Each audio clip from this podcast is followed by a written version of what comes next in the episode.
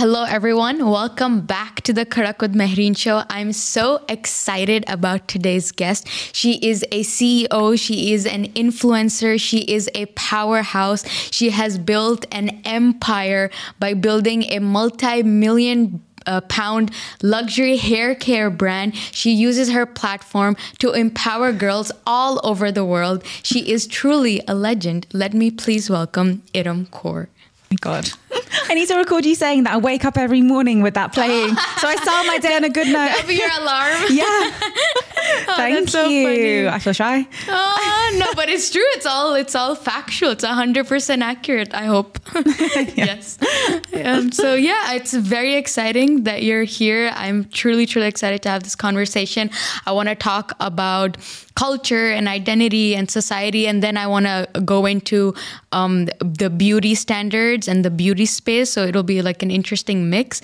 To start off. Um, I know that you are Punjabi, you're Sikh, and you really uh, represent that with so much pride, which is beautiful to see.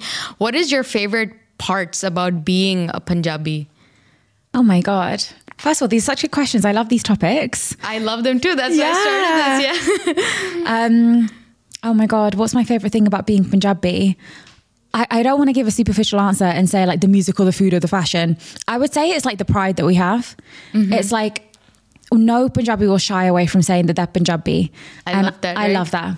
Yeah, yeah. I'm a Pakistani Punjabi. I'm? I'm from Lahore. Yeah, Yeah, yeah, yeah, So yeah, yeah, yeah. I think that like the richness in the Punjab culture is that where no matter where you're located, you have that within you. I'm Punjabi. I don't Yeah, know. yeah. And you just have this energy, right? Yeah. Don't you think Punjabis Yeah, it's have a this strong energy. right? Yeah. yeah, yeah. yeah. It's Yeah. and how do you think that's shaped you being a Punjabi?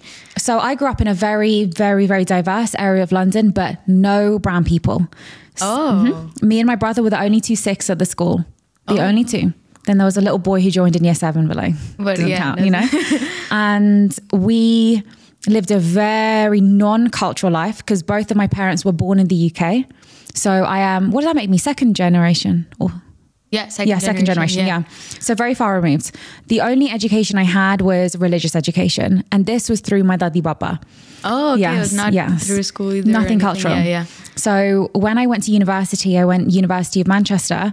That meant that there was like a lot of people from all around the country because it's quite a big university who went. Yeah. My course was business, and there was like 400 people on my course. So loads of people, Whoa. and loads of people from Birmingham. And Birmingham in the UK, you've been. No, I've never been. Yeah.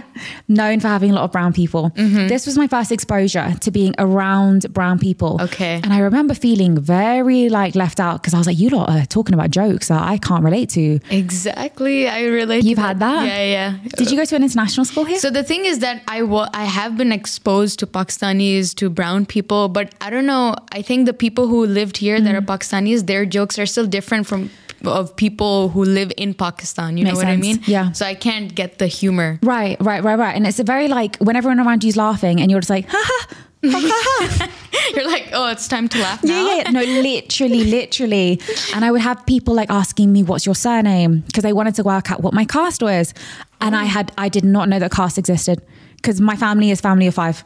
So we didn't We- like, I didn't know anyone else. So we were all the same. Do you know what I mean? Yeah, and I was like, sense. I didn't grow up knowing what that that was a thing. And How that was did you find out? Because they were asking what my surname was. And I was like, are you trying to add me on Facebook? Uh, like, oh, so then they told you that they were. Uh, yeah, because I was like, why do you want to know? Like, what's happening here? And they told me, and I was like, oh, okay, not meant to be a thing, guys. Let's let's not reinforce that this generation, you know. Exactly. Um, yeah. But that's where I really started to learn a lot about my culture. But I think I've always been like the little that the kind of one on the outside when it comes to these types of things, just Okay. because I grew up in a very westernized household. So, where do you get that pride from then? Mm. If you weren't exposed as much, or you didn't, you know, have that cultural experience? Mm-hmm, I think as a Punjabi, like it's a very, very key point to say Punjabi and, you know, in opposed to what we could otherwise say. And I think that really for me is rooted in Sikhi. Like mm-hmm. I identify with my religion a lot more than I identify with my culture. Makes sense. And that's where the pride comes from. and the religious knowledge that you gained, you were Yeah. talking about it. That that was primarily from family. Yeah, so my dadi baba would like tell me sakya, which is like religious stories. Uh-huh. But I was speaking to someone recently. I think our generation needs to know the science behind things. We want to know why. Yeah. Why does that make sense? Why? Yeah. And I joined the Sikh Society committee when I was at university. We did a lot of like talks and we had guest speakers, like amazing people. That's when I really like I put a lot of energy into learning about it myself and the science behind it. And what did you find? Like, what was, how did you get into, after you got into, how did you feel about it? Mm. Yeah. I think because it was the first time that I was being spoken to in English. Yeah. Like my Punjabi's okay. Oh, okay. Bec- Yeah. yeah. My dadi baba kind of telling me Punjabi, a little bit in English. Yeah. You go to the Gurdwara and it's all like definitely not English. Yeah. So then we were having these young, you know, Basics of Sikhi coming in. It's like a very big YouTube Yeah, channel. I They were do know. speaking in English. And it, And so that's how you got a lot Yeah. more probably out of and it. I got yeah. confident about it. I understood, okay, this is why we do this. This is why we do that, you know? And before that, before that experience, would you question why we do this or that? Like, would you question certain cultural, I don't know, Mm. traditions that you had? No. Uh, but would you, I don't know, Mm. run away from them? How did you embrace? What kind of traditions would you Mm. have in your family that? I guess it was like in London, it's such a diverse city. Yeah. Um, so everything was very accepted. So I just didn't question it. like I sense. wasn't like obviously at my school I was the only one who instead of saying happy Diwali, I was saying happy Bandi Chhor Divas, you know what I mean? Yeah. But like I, I was used to being the outsider. yeah, I was used to being the odd one out. Yeah. So I just didn't question it. I was just like, okay, well this is this is my thing. So how did you embrace this this identity of being an outsider? Did Yeah. you were you scared in the beginning? How how was that journey like? My dad is a lone wolf. He's always been a lone wolf. And I'm very similar to my dad. And I think at, when I was younger, I definitely was like, okay, I, want to be a part of this, but I'm just so not. And I think I've always not fully been a part of it. yeah. And then when I started posting on Instagram and I really like, uh, I had like 5K when I was at uni, which was quite a lot at the time of like Yeah. 2017. I was like very cool at uni. okay, if my uni friends are going to watch this, they're going to be like, no, she isn't. but like 5K was a large amount back then. And I was attracting other young girls who didn't have a mum or their mum was a lot older or their mum didn't speak English and they could just relate to my story. That's when I started to think, I found my people. And to this day, there's like 350 people as of this morning actually on my Instagram, and they're my people. Wow, You know? that's beautiful. I, so you kind of found that community. If you couldn't find it in school, you couldn't find it there. You found it online, and Yeah. and and, and now it's grown to a tremendous community. So that's beautiful. Definitely, that's yeah. absolutely beautiful to see.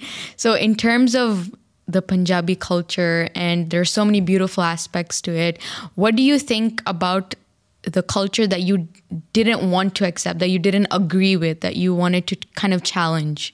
So for me, um, I think alcoholism is a huge problem in the Punjabi community. I think we can all confidently say that we have um, either an immediate family member or a one one level removed, like an uncle or cousin or something like that, who has a problem with drinking. And what I see is that as Punjabis, especially young Punjabis, we're glorifying partying and drinking, and I don't think there's anything wrong with that. In mediation, in moderation. Yeah. So this I really struggled with because at uni I drank like I would have like one drink or something, and then I started working at nightclubs, so I stopped drinking. But I was the only one that wasn't drinking, and since then I've never drank. And I oh, wow. see like recently I was offered a brand deal to promote a very big alcohol brand for Diwali, and it was ten thousand pounds, and I said no Wow. because I just think It's your values, yeah. Hundred percent. First of all, I don't drink, so how can I promote alcohol? I don't know if it's good or not. and second of all, I think I would be doing more to the detriment of our community. And it may not be that the dads who are drinking are following me or the uncles, but the daughters are following me. Do you know what I mean? Yeah, And yeah. I don't want to sit there and they're sat there struggling with an alcoholic, thaya, mama, chacha, or, or mum, whoever. Yeah. And then they go online and they see Erim promoting it. Like, God forbid. Well, how irresponsible of me could that be? Yeah, so I would say that partying, drinking, glorification is probably the worst part of the Punjabi community culture. First of all, it's beautiful to see how much you care about your community because obviously it's very easy to say yes to such a brand deal, but the fact that you actually cared about the painful. people. Yeah, I mean, I can imagine. Painful to say no. I can imagine. but you did that because you really truly have this like care, genuine care for for the people. So that's beautiful. Truly, truly. Like, if you have to think about this, like my eh, manager lost on commission from that big job, but she supported me. Wow. You know, So And it's also the about it. people around you. It's not- Hundred percent. yeah, yeah. And And I said to her, I was like, you know what? I know a non alcoholic brand is going to come to me and they're going to pay me 12 grand, 15 grand. Do you know what I mean? Yeah, I love that. You have that in you. Yeah. that's beautiful. But growing up, when you saw this, um, I don't know, you saw in within your family or within extended family, um, this this issue of alcohol. How did you face it? How did you how did you react to that? I think, sorry, my chair's squeaking. I can't speak to that question actually, because I think it's all about my family. Yeah. Makes sense. Yeah, makes sense. Uh, so going away from from culture, and and I think that's an interesting topic. When we talk about women in our society, and we talk about women in our culture, I think um, there can be a lot of we see a lot of judgment in terms of how, how women behave versus how men behave. Like there's a lot of I don't know standards or expectations put on women. What do you feel about that? Is that something you've experienced or you've seen? Hmm. So I have a very small family. And like I said, we're very, very westernized. We're very modern. Yeah. I don't think I've ever really faced that within the context of my immediate sense. family. You know, my dadi, baba, my dad, my brother. Makes. I have seen it happen online and stuff like that. And I think it's it's unfortunate because it's a bit of a generational curse. And I think our generation now is waking up to it. And we're kind of the ones that are going to be the first ones to put our foot down. Yes, Do you know what sure, I mean? for sure, And be yeah. like, no, like leave that marriage if he's bad to you, or like wear that top if you want to, very two different ends of the spectrum. And I think that's a heavy thing for us to hold. But you know what? I have to say, I'm so proud of this generation of young girls. I think we're doing such a good job. Yeah. Really. Like, even like just on social media, you're scrolling and you see like memes and stuff, and it is like, oh, eldest daughter things. Do you know what I mean? Like what? Eldest daughter in a brand family. Oh, and they'll be like, when you're really the mum and the dad. yeah. Yeah. Oh, yeah. But the fact that we're aware of it and we can meme it. Do you know what I mean? Yeah. I think it's so good. And I think the first step is acknowledging that Yes. it exists, which I guess in previous generations they didn't even acknowledge it. And I understand like this was kind of passed down. You don't you don't question it, you just Mm-hmm. go on. So this generation you really see that question, that addressing and then the questioning of of these norms. So Mm-hmm. I mean you yourself included the fact how you're contributing to society and f- empowering women, it's it's definitely beautiful Mm-hmm. to see. I always say like, I, I there's two ways you can look at someone successful. You can either say, "Oh my god, why them, not me," and that's coming from a lack mindset. Yeah. Or you can say, "If she did it, I can do it." And I'll give an example. I think I- might be wrong, but there, I'm definitely not the first brown girl to work with Pandora. I think Deepika Khalsa worked with them. I might be wrong. Um, but whoever the brown girl was to work with Pandora opened the door for me. next. And then I went in and I pushed that door wide open. And I've seen like Pandora is an amazing, amazing company when it comes to inclusivity, diversity at a very, very, very like specific level. It's not just race, it goes above and beyond. Oh. And I think the second way you can look at it is like, if she can do it, I can do it. And I feel like that's my role is to open these doors. And I want to see these brown girls run through those doors. I love Yeah. that. I love that. That's so cool to see. And I think it really depends on how you react. So Mm. if you see a situation where women are doing such great things, Mm. you can either react negatively and be like, why am I not there? Or you react positively and be like, oh, she's opened the door for me. Yeah. And I think that's just, Yeah. it's all about the mindset. It's 100%. completely about the mindset. Yeah. Do you think this mindset that you're talking about was hard to develop for you? How was it like for you in your journey? because I grew up with no women in my family besides my dadi, I have to say, like, I don't think I grew up with a competitive mindset. I think it can happen where you have like a lot of female in your family, like cousins, and you're okay, who's the one who's going to get married first, or who's the one who got the better job out of uni? Do you know what I mean? Because Yeah. you do get compared to your like to your similar Yeah. category, Yeah, for sure. to your peers, That's and women get compared to women. So because I never saw a woman as my competition growing up, I just don't think I developed that mindset. I also would say I am. I just love female energy. I love being around girls. Like I love. I'm so happy around like girls. Yeah. Um. So I'd always be really happy. I would just be really gassed. Like if there was a girl that was older than me that was giving me attention, I'd be like, oh my god, adopt me. You know.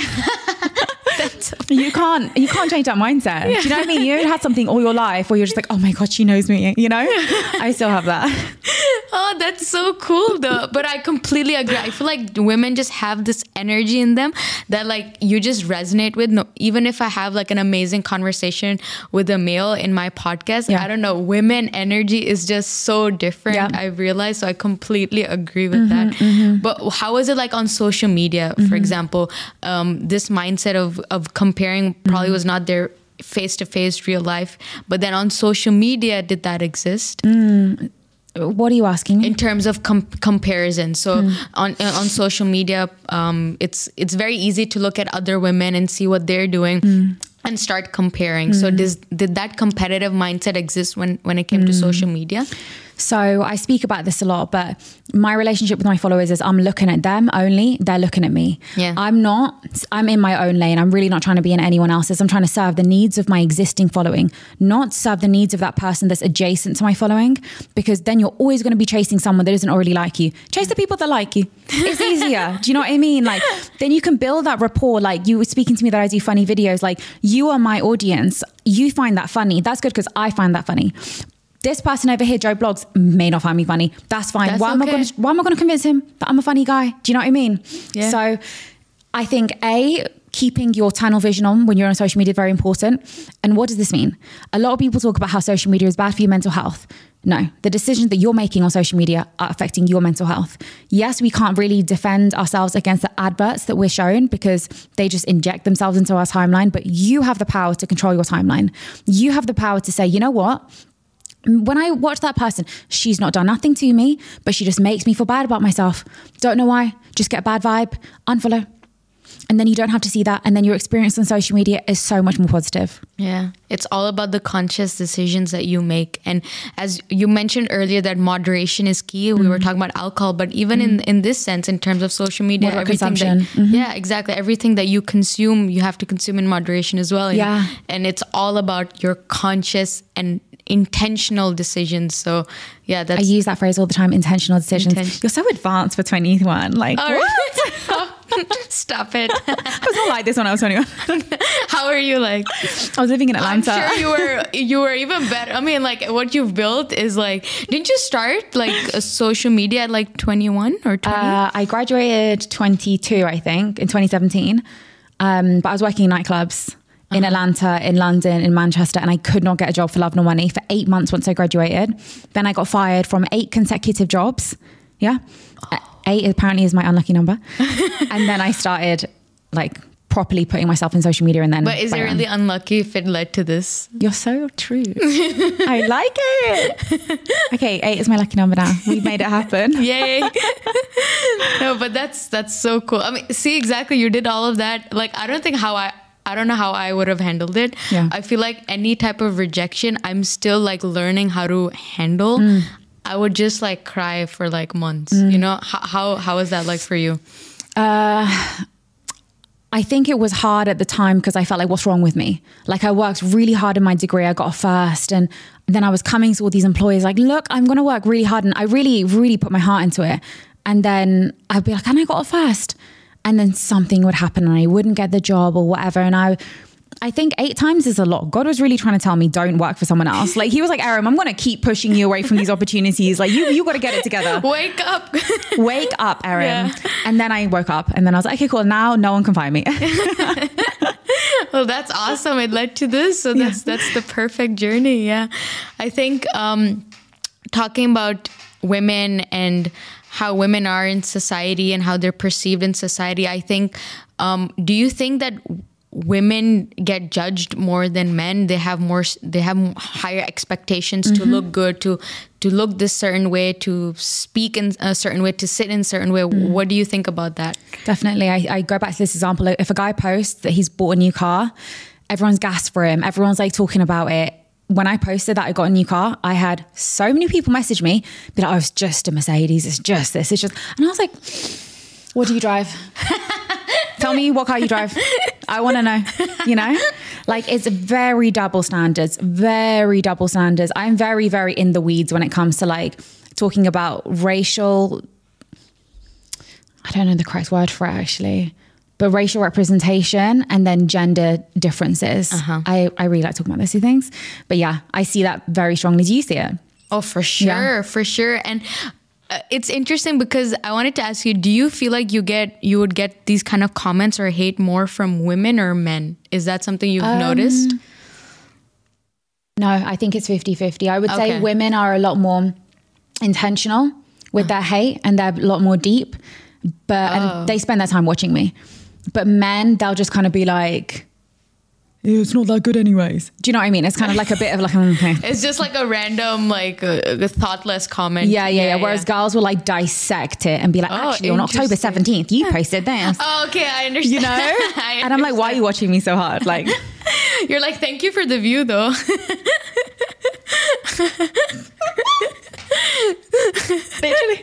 So yeah, I mean, uh, for me, I've gotten a lot of hate, but for me, it was a lot from men. Tell me who. It was I don't know for men and Why? for me it's just like I feel like when I talk when I talk a lot about like women issues in, Sure. in my clips all the hate are from men and I'm like it's not even about you you know what I mean I feel like men just get triggered Comment that back. Be like, it's not even about you. yeah yeah, actually I okay? should. yeah I like that. yeah but that's just that's just how, how how have you dealt with like these type of hate comments Do you just ignore them do you reply back what do you mm, do If I've got a funny reply, I'll reply back. But if it's like someone seriously trying to hit on me, like I'm not giving you airtime. Yeah. Like really, Yeah. you're you're you don't deserve the, ener- the time or energy honestly Yeah, and I think like the time it takes for me to respond to a hate comment is the exact amount of time it takes me to say thank you to a love comment. Why would I not? Ah, I love that. Yeah. Yeah. Yeah, yeah, yeah. That's a great point. Yeah. Yeah. It's like, but the thing of social media is that when you have like a thousands of positive comments, when, when you have thousands of positive comments, even if you have like one hate comment, Facts. you know, you it, it just stucks in, it, get, it gets stuck in your head, right? Someone once said to me, if there's a queue of 100 people hugging you and one person doesn't, you're going to remember the name of the person that doesn't. So true, right? So true. And I think that's been like kind of my struggle with Mm-hmm. Yeah. social media in terms of, you know, looking at the positive, looking Mm. at ev- everyone that's showing you love, especially because this is f- new for Mm-hmm, me. And I'm not sure if how, how that's been like Mm. for you. The climate is different. When I was 21, I'm 28 now, so that was seven years ago. Social media was a very different landscape. pro- it was yeah. very few brown girls that was posting openly, like just like even pictures. And like, Yeah. because I've never been editing my photos, I'm always a bit silly in my stuff. Like I was a bit different. Yeah. There was some amazing, amazing women that existed on social media before me who all their names have escaped me actually. I can't even think of a single one. it's fine, yeah. But I'll, I'll message you after you can include their usernames. Like amazing. But I was just doing it differently because I was one of the younger ones. Yeah. And I think that I was very free. I didn't know that I was going to end up having like 600, 700K. I was just posting because I was like, oh, I look really pretty there. Oh my God, this outfit's so cute. You know what I mean? Yeah, just celebrating little moments and little things of life. Yeah. I would say though, like sometimes when you do get trolling, you just kind of sit there and I'm like, what did I do? Why did I do that? Why did I join social media? How could I have allowed, how could I have known that this was what was going to happen? How could I have stopped it from happening? But the reality is, I'm the one that's posting every single day. I'm going to be reaching out to the whole world. There's going to be some crazies there. You know, you kind of have to take, as we said, the good with the bad. Yeah, yeah, yeah. I think that's a beautiful realization to have, but it's a hard one when you get into social media. So it's it's really cool to see how you've navigated to that because you're mm. also very sassy. Like I feel like on social media, you were saying I was telling you that you make like these funny jokes, mm. but and it's true. You're very like sassy mm. and funny, so you're able to kind of manage that really mm. well with your humor. I guess. I hope so. I think it comes down to self awareness. Mm-hmm. And like, if people just remember at the end of the day that, like, we don't know each other, this is a screen that you're having a one way dialogue with, one way communication with me. Yeah. You can just put the phone down and leave, be it a good or a bad interaction. It's never that deep. Do you know what I mean? And I think having that self awareness and that Yeah. just general awareness of, of what it really is, because the second that you get really, really into it and you have, you, you got to love someone to hate them. The fact that someone can Oh, really wow. pick up their phone and send them a nasty message, I'm just like, oh, you like me. Someone's gonna Oh, be like, she's delusional. Probably am, but like keeps me keeps me asleep at night, so it's fine. no, but it's true for sure. and I think like those people who send that message, they would never do that in face to face. They don't have No, the no, no. courage to do One of my trolls came to one of my events. Yeah. And she came, it was an exhibition. She came on her own, stood right at the front of the queue, stared at me whilst in the queue. I didn't recognize her. And then she came to my stand and I had like, I was selling Biomia. I had like a group of people and I was like talking to the crowd. Yeah. And she was just stood there and I, I felt like I recognized her. I didn't know where. And I looked at her and I goes, oh, I, I, I recognize you. How do we know each other? And then she was like, you know me from TikTok. And then I was like, okay, Weird answer, weird energy, weird attitude. Okay, weirdo. You're on your own at a wedding exhibition. Why? Like, where are your friends? so strange. Like, so she just stayed there staring. Just- just That's stared at me. Yeah. Oh, so she didn't even come. didn't say you? anything, didn't do anything, and then left. I promise you, once I left, I remember I looked, my girl Emma, I looked at her and I was like, her name. I know her using it. Like it all hit me. It, and I was just you like, remembered. The fact that you hate me enough to have trolled me online, showed up to an event on your own, you have to love me because I looked to you. I had no idea who you were. You yeah. know? Yeah. They yeah. will never do anything. The energy to like find someone, go to their event, like drive to that place, see what time you're, be there on time. Like, First in the queue. exactly. it's, it's fine. Fixing my hair. Yeah. Okay. It. Uh, yeah. Just fix it. It's fine. Yeah. You look beautiful. Thank you. Thank you. so do you. I like your eyeshadow. Thank you. What is it? Uh, which one is this? I don't know. It's my sister's. I don't Oh. even know what it's called. It's nice. I'm not a like. I'm not very good at makeup. I like it because it's one color, right? yeah, Yeah, I really just like that. Yeah, Yeah. yeah. And then the purple eyeliner. I, mm-hmm. it's like my go-to. Is yeah. purple your favorite color? No red. Okay. red. But I also love purple. but anyway, what's yours? My favorite color is black. Oh, black. Yeah. Oh, cute. My secret favorite color is pink, but don't tell anyone. But why is it a secret? Black is my brand. I do love Okay, black. it makes suits sense. me. Um, yeah, black is like very chic. You know. Yeah, it's it's very London color. Yeah, makes sense. Wear all black, but pink just makes me happy. When I see it, I wouldn't wear it like a lot, but when I see it, But it when you me say it makes you happy. Yeah. Yeah, that's cute. so going back to the conversation, um, we were talking about social media and how how that's like. Do you think there's this um, pressure on women? f- Uh, to to look a certain way Hmm. to have you know these you know these beauty standards but then when you also invest in skincare when you also invest in all of these products you kind of be get made fun of on social media Hmm. Did- have you seen that happens in the making fun of side. I'm very much on the girly on girl. the girly girl, yeah. Yeah, yeah, yeah, yeah, It's because like I've seen a lot of these jokes, especially by men, when they're like, "Oh, women, they all they do is care about like their skin." But then also men are always like, "Oh, I want a woman who's like, you know, who looks Naturally beautiful, no Yeah. makeup. Okay. Like what? What do you mean? So that's what I mean. You know, like is that something you've experienced or seen? Um, regarding beauty standards, I think again, it comes down to who you're following. Follow Okay. people that make you feel good about yourself. Yeah. If following that, if following me makes you feel bad, unfollow me. That's completely fine. But I would say that I think regarding the discourse around filters and then beauty aesthetics, etc., I have nothing against it. Yeah. That is your personal choice to do. And I think a lot of people talk about feminism in a very extreme way and say, no, don't wear makeup and da da da. It's like, no, feminism means a choice to do what you want. So if you're choosing to do fill- fillers, if you're choosing to use filters on your Instagram every day, you are completely empowered to do so. On my way I look at things, by Erin, we have um, a filter, and it's the world's first fully inclusive hair filter. So, have you tried it? No, no. No, I'm going to send you the link. Oh, I want to try it. Yeah. So it works on um, hijabs and turbans. Oh. Yeah. Because those who wear, cover their head, they don't get to use the hair filters. That's crazy. Yeah. That's so cool. Thank you. Mozzarini Studio. That's M O Z Z A R I N I Studio created it. They're amazing. Please include this because they really deserve their flowers. Yeah, And um, we do not distort your features at all.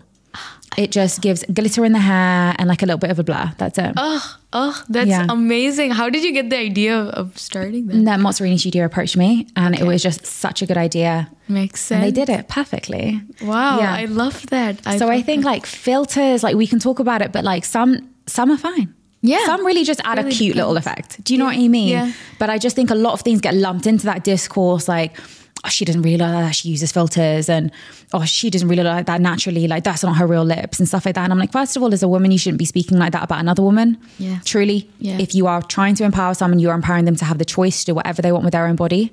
But second of all, that like not all do you know what I mean? Not all- all filters do that. Yeah. Not all.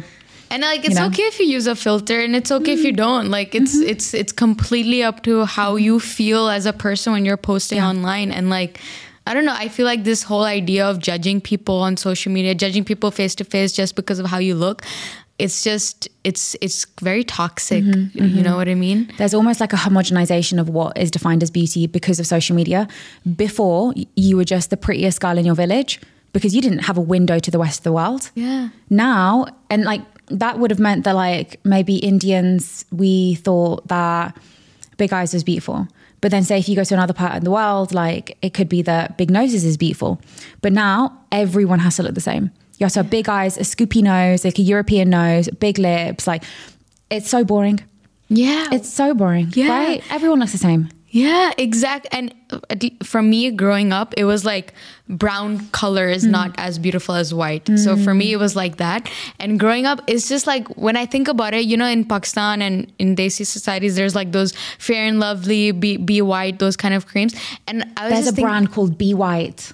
No, no, no, not be white. Oh, It's like that's what it is. promoting. No, it's called Fair and Lovely. Okay, okay, So okay. it's like about being fair, and like the ads are literally like a woman.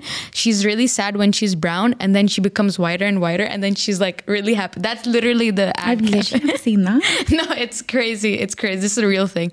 So yeah, w- growing up, I saw all of these things, and I was just thinking about it. Like brown color is what makes me me. Like it's my identity, and like why on earth would I want to be? Would all of us just want to be white and just all of us just want to be the same skin color just because Sure. that's beauty and i just found that so like weird because we're mm-hmm. not embracing our own identity we're kind of being racist to ourselves Literally.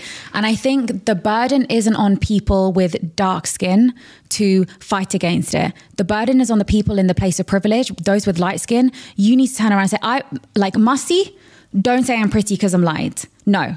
Because I agree. you know, yeah you, it's easier to accept a compliment than it is to ask for a compliment, you know? And like darker skinned people are going to have to ask to be called beautiful potentially, but lighter skinned ones are getting it. Like, no, you have to reject that compliment straight away. Yeah. Straight away. Yeah, I think that's a very interesting perspective. I Mm-hmm. never realized that it's also about like how you accept the compliment and Right. if you really want to empower other women who are brown encourage that. But this is reflective of the world. Like cis white men are in positions of power. It's going to be very difficult to women of color to be able to climb up that ladder without the assistance. They need to. Of them, They yeah. have to be aware of it. They have to open the doors. They have to make an intentional effort. They have to put in place quotas for the amount of people that they ha- have working for them that are female, that are women of color, that are women neurodiversity, that have physical um, differentiations, like whatever it might be, age differences. The power is coming from the top. They need to be in sync with what's going on. And do you think that's happening? That's gradually happening? What do you think of the pace in which it's happening? I have not existed in the corporate world for so long, so I don't know how that's changing. If I'm honest, Yeah, yeah, um, sense. my touch touch point with anyone who has like a job job generally tends to be in PR, um, and I think girls who work in PR are very very aware Yeah. um, of like the social sensitivities and stuff like that. So I would say, from my perspective, in London, being a very progressive city, I think things are moving in a really nice place. But I would like to see it fueled more from the top, rather than us lot trying to campaign that we deserve X Y Z. Yeah, for sure. And I mm. think, yeah, it's just this is an eye opener for mm. me because I never kind of realized that growing up I was compared mm. a lot with my sister. My sister is very fair, she's beautiful, and so I was compared in, in in terms of our skin color, and I was thinking, oh, like so I'm.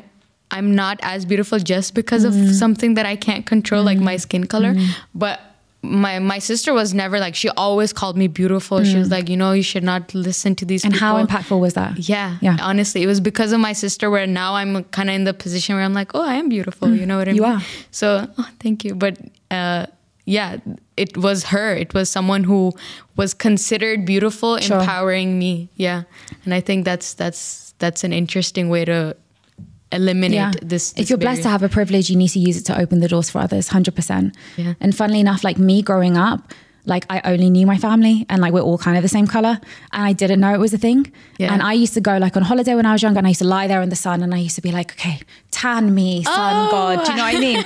and I think I was so cool when I came back to school with like a really dark tan. It was only when I went to uni that I realized that like there was a bias against it. Like I was just really like a little, little, like test bunny. Someone should have done studies on me.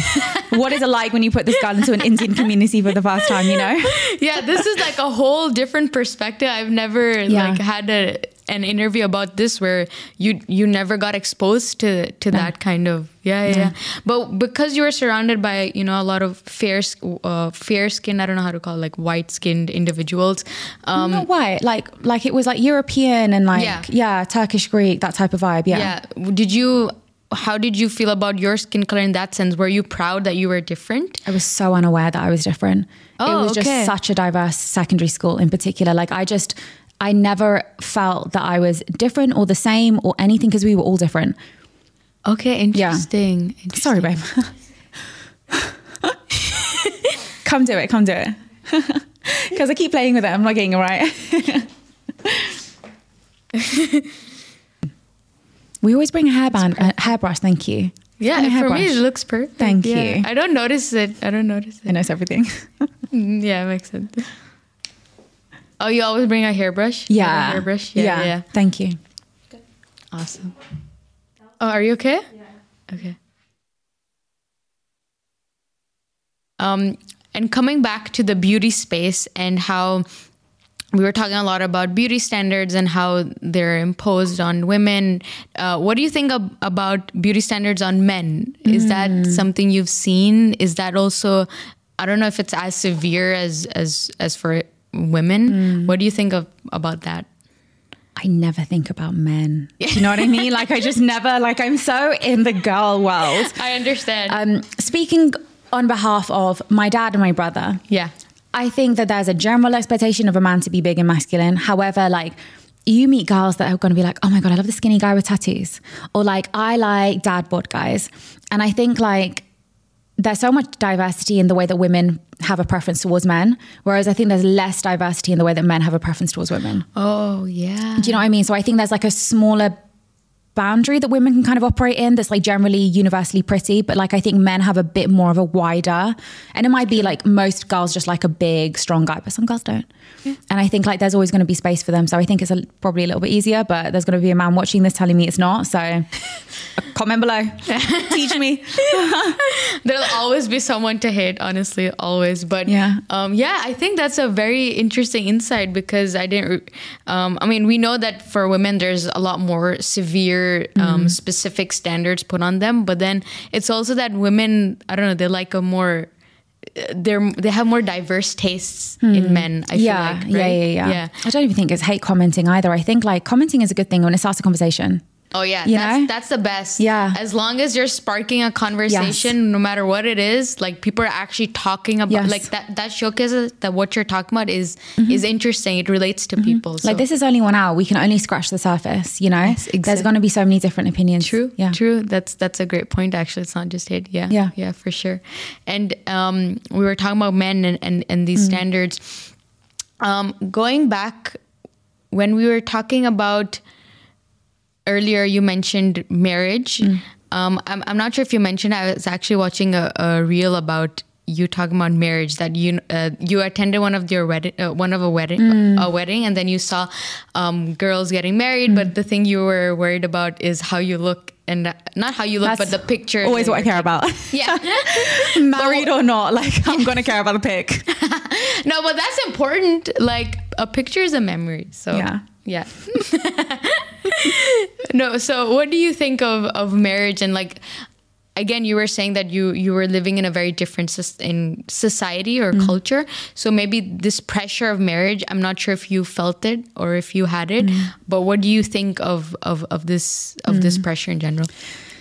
Being completely honest, I see a lot of people treating marriage in their 20s like musical chairs. Do you know that game? Yeah of course yeah And it's kind of like a rush to whoever I'm sat next to. Okay, cool, it's you. I went to one class with, at uni with you and you seemed okay. And like, you can only see what people see. Do you know what I mean? Like what they show you. So it might not be the case. But I think like when you're 25, your prefrontal cortex is fully developed. Up until then, you really aren't accountable for the decisions you're making. How can we make a decision that's going to last our lifetime before you are 25? That is such a big thing. And you know what it is? In your 20s, those are your formative years. You are developing and changing so much. You're at the beginning of this journey of growing. In one year, you're going to message me and we're going to be like, oh my God, throwback. We filmed the podcast today. And you're going to be like, oh my God, I was looking at the video and I was so young and the way that I was speaking was so different. And where I've been, like, my growth has been, my growing up has been documented for the last seven years. Me and Zay, we spent three hours the other day deleting uh, just a bunch of Instagram posts just because I was like, hmm, this isn't really serving me to have this TikTok dance of me on here. No one does that anymore. Why do I have that? Yeah.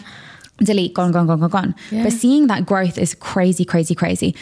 For you to commit yourself to someone, and I think rare occasions it does work, and I think it's the most beautiful, beautiful story. And I wish it worked 100% of the time, but you're changing so much.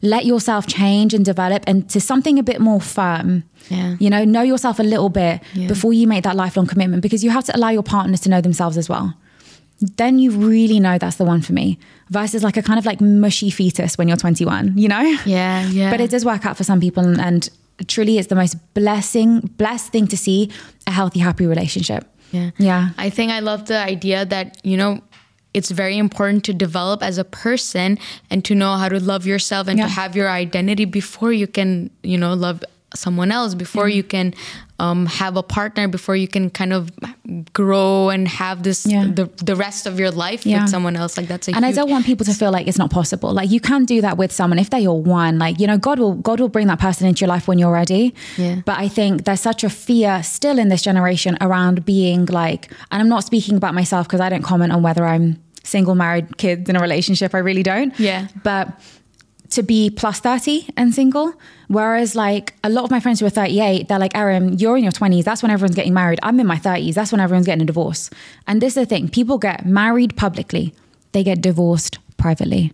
You are never going to see that thing fail. So you're just watching someone's highlight reels and you're sat there watching their wedding dance with their dad, crying because you feel lonely. But really, you're not going to sit there and see when the pain potentially, why the norm? I would never wish this upon anyone. But 10 years later, because they just settled, they're no longer able to be with that person or they're in an unhappy relationship.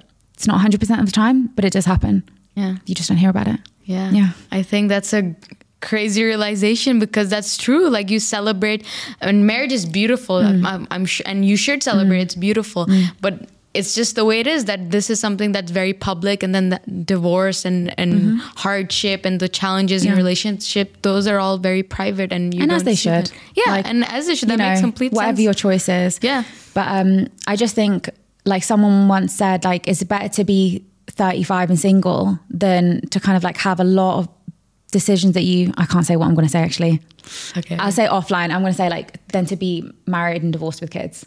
Do you get what I'm trying to say? But Makes delete that bit, complete Sean. sense. complete sense. Makes complete sense. And actually, I like this is something for me personally. Growing up, marriage was always a topic at the lunch Mm. table, the dinner table. This was always there.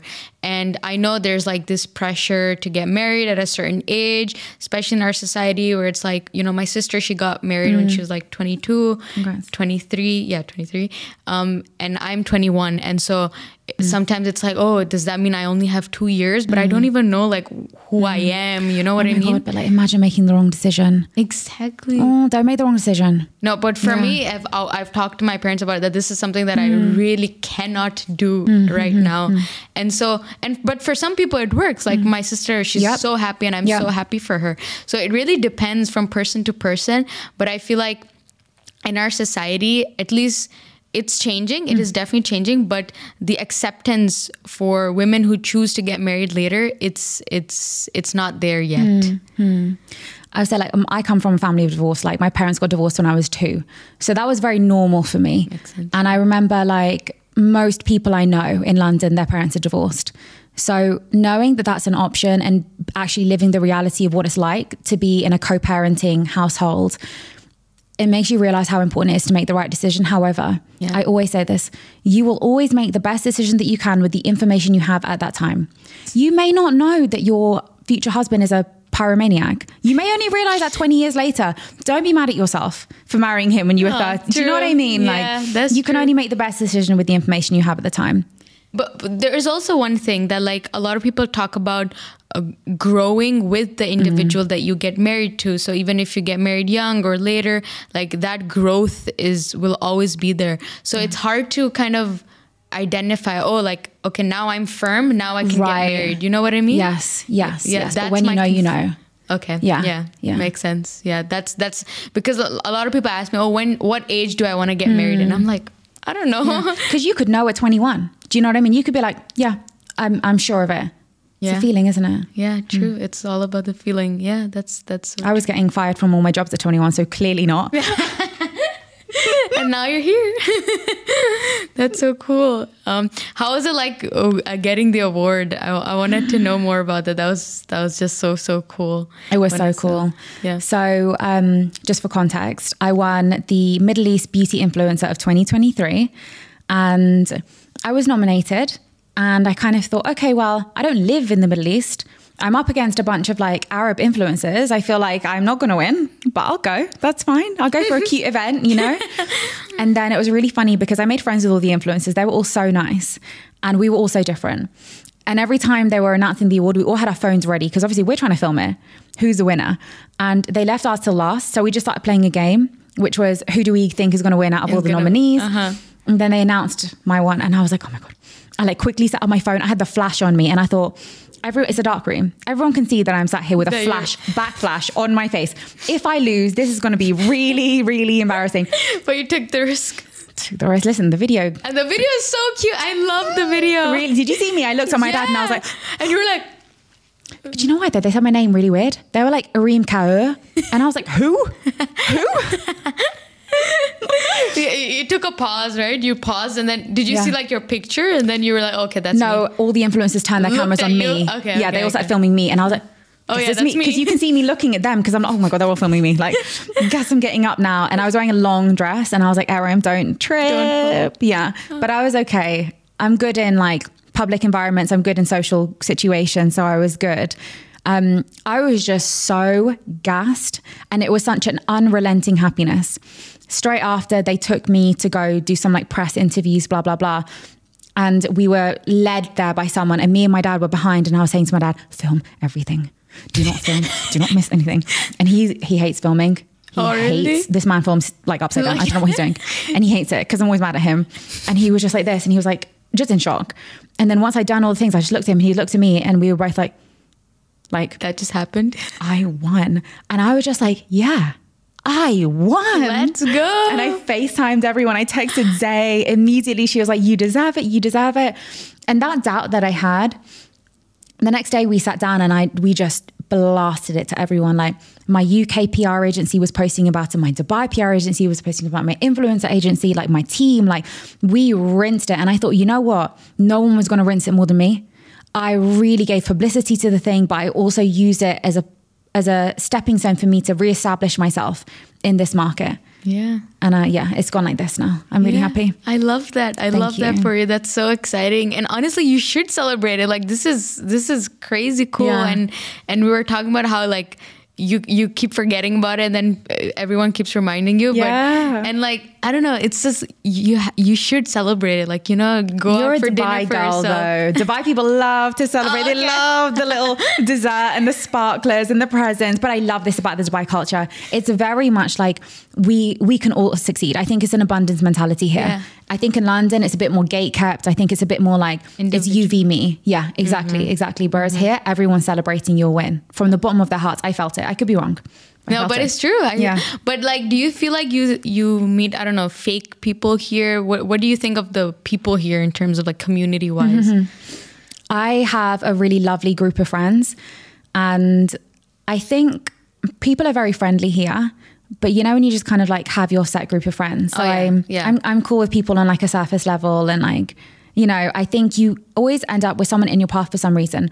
Whether I came into your life to, I don't know, teach you about hair care, give you this oil. Maybe you just really needed it at this time. That's my purpose. Maybe you came to inspire me to talk a little bit more about beauty standards. That was the purpose. If there's anything more, then it's more. But I think Dubai has a mentality of like, what can I do for you? What can you do for me? Yeah. And I don't think that's a bad thing. So you don't know what purpose you're going to serve in someone's life. Interesting. How How do you think the community is there in UK then, com- Mm. relatively? Um, you know, I've lived in London all my life, so I have a very established like Oh, yeah. friendship circle Yeah. again. I would say like London, I get recognized all the time, Mm-hmm. and I would say that it's a very confident approach that people have, which I really like. It's a familiarity because like, oh, she's one of us, like she's a UK girl, like it's, it's Erim. We can go up and talk to her. Whereas in Dubai, I think when I get recognized, people are a bit like, oh, okay, okay. And they kind of like don't say anything. That's true. That's Right? so true. That's actually And very I'm like, true. I don't know, They get really like- shy. It's so funny because like even my younger sister, she, uh, she posts on TikTok and Okay. stuff. So uh, there were a few people who recognized her, some girls, and they were like talking to themselves, looking directly at us, and being like, "No, it's too awkward." And I'm like, I think this is more awkward. Like, Yeah, yeah, yeah. Not approaching, yeah, because we can see. just do a wave. I would say you can gauge someone's like if if oh, who did I see the other day? Michaela Coel. Do you know her? She's an amazing actress in the UK. She's done amazing work. Uh-huh. I respect her so much. I saw her. I was at Abu Dhabi for the UFC. Uh-huh. And like she's so recognizable. I'll show you a picture of her later. And I saw her. I didn't even hesitate. I just like touched her on the arm because I walked past her. Also, I shouldn't have touched her. That was really weird of me. Now I'm thinking about it. Why did I touch her? But I was like, I just wanted to let you know that I really love your work. And then she so sin- uh, makes me so happy. She so sincerely looks at me and she was like, "Thank you. That means so much to me." So sincerely. And then I just walked away. And she just like continued with her thing. I think that interaction with her made me love her so much more. Like I really was fangirling after. I was like, oh my gosh, she looked at me in the eyes. but like how much more enriching of my experience. It was so cute. In Abu Dhabi was it that I got the chance to see her and just give her a compliment. Yeah. Versus if I just looked at her from afar and kind of did like a Do you know what I mean? She feels awkward, I feel awkward. Exactly, and Yeah. I, and I'm sure she would notice it. That's the thing. Yeah. Like the person would notice it. And Yeah. that's what makes it. And Yeah. and now you remember that, and it's just Yeah. Now every time you would think of her, you would think of that cute little yeah. encounter. Yeah. Like you lose nothing by just being like a little hey. Yeah. You know, and you you can gauge someone's vibe. Like I knew she wasn't down to talk anymore. I was also like with my dad. Like, why would I? Yeah. You know, stand in the middle of like it's nighttime, have So a conversation. just a cute little. Yeah, Yeah. yeah, That was perfect. Yeah, definitely. I think London people are good at that. Uh-huh. They, they have a bit of confidence with it. But I think in Dubai, people maybe they're just a bit more polite or they just don't want to intrude or something like that. Yeah, Hmm. perhaps. Yeah, that's it. That's a that's a good insight. In, Do you want to change Hmm. No. anything? Okay. Just looking at her face. Yeah, so we're at the end of this conversation. I truly, truly, truly enjoyed talking to you. It was full of insights. Honestly, like I know about the beauty standards. I know that this exists, but it's just a diff it's a a different outlook on um based on from your experiences what you've seen on social media everything. So i feel like it was very interesting to see you know how it's like for men how it's like for women but more on women of course. Um so thank you very much for your time. I you. truly loved it. I have a little gift for you that i have for my guest Stop it. so Thank you. Yeah i i Oh hope God, you like tea I love yeah you said you love karak so Thank you so much. Shall I look in it? Yes, yes, of course. You can open it. You can take it out. Wait, have you put a, a letter in there? Uh, so that's the letter is inside the box actually, but that's the list of teas in in. The, Okay, beautiful. We're going to read that later. This is um, really nice packaging, by the way. Uh, thank really you. nice. Did you pick it yourself? No, so Feel Good Tea, they're like a, it's a partnership with Feel Good Tea. So this Mm-hmm. Amazing. is one of my favorite bo- um, boxes from them. I love this. Thank you so much. Okay, grab your present. Oh, thank you. I was so shocked. I didn't know this was like a little gift. It This is, my so pleasure. Right, let me explain it to you. Let me explain it to you. So, this is the ByErim hair oil, 100% natural, eight pure oils inside. You use this as a pre wash treatment. It's non greasy. It's amazing. If you're living in the GCC and you're suffering with hard water, dust, sand, sweat, sebum, this is going to restore the moisture back to your hair and help it grow. So, enjoy. Uh, thank you. you. I'm not even kidding. I'm not just saying this, but I was literally looking for hair oils, literally like just two days ago, and um, I was looking at the ByErim hair, hair oil as well. But I was just like searching a couple because I was like, I think I need some for my hair. Yeah. But like, this is like perfect timing. I'm not even kidding. Thank you. This means You're so, so welcome. much. You're so thank welcome. You, thank you. Honestly, this is so cute. You really didn't have to. You're guessing me up. This is so cute. Thank you. You're so welcome. Ah, and, And I thank hope you you, like mine. the. It's like all those little different like tea. Yeah, I, I just love the packaging, to be honest. It's stunning. I'm going to have to try some later. This later. is my favorite favorite one. I love it. What's your favorite flavor? Um, the classic, the lemon, the lemon tea one. Okay, nice. I can see some rose one. oh, there's a yeah. Yeah. I haven't tried that one. Rose though. is my favorite. I think this one. Oh, yeah, Rose yeah. is my favorite thing ever. okay. So Yeah. maybe you like that. I think so. Thank you. Thank you very much. This was awesome. I really really enjoyed Yeah. it.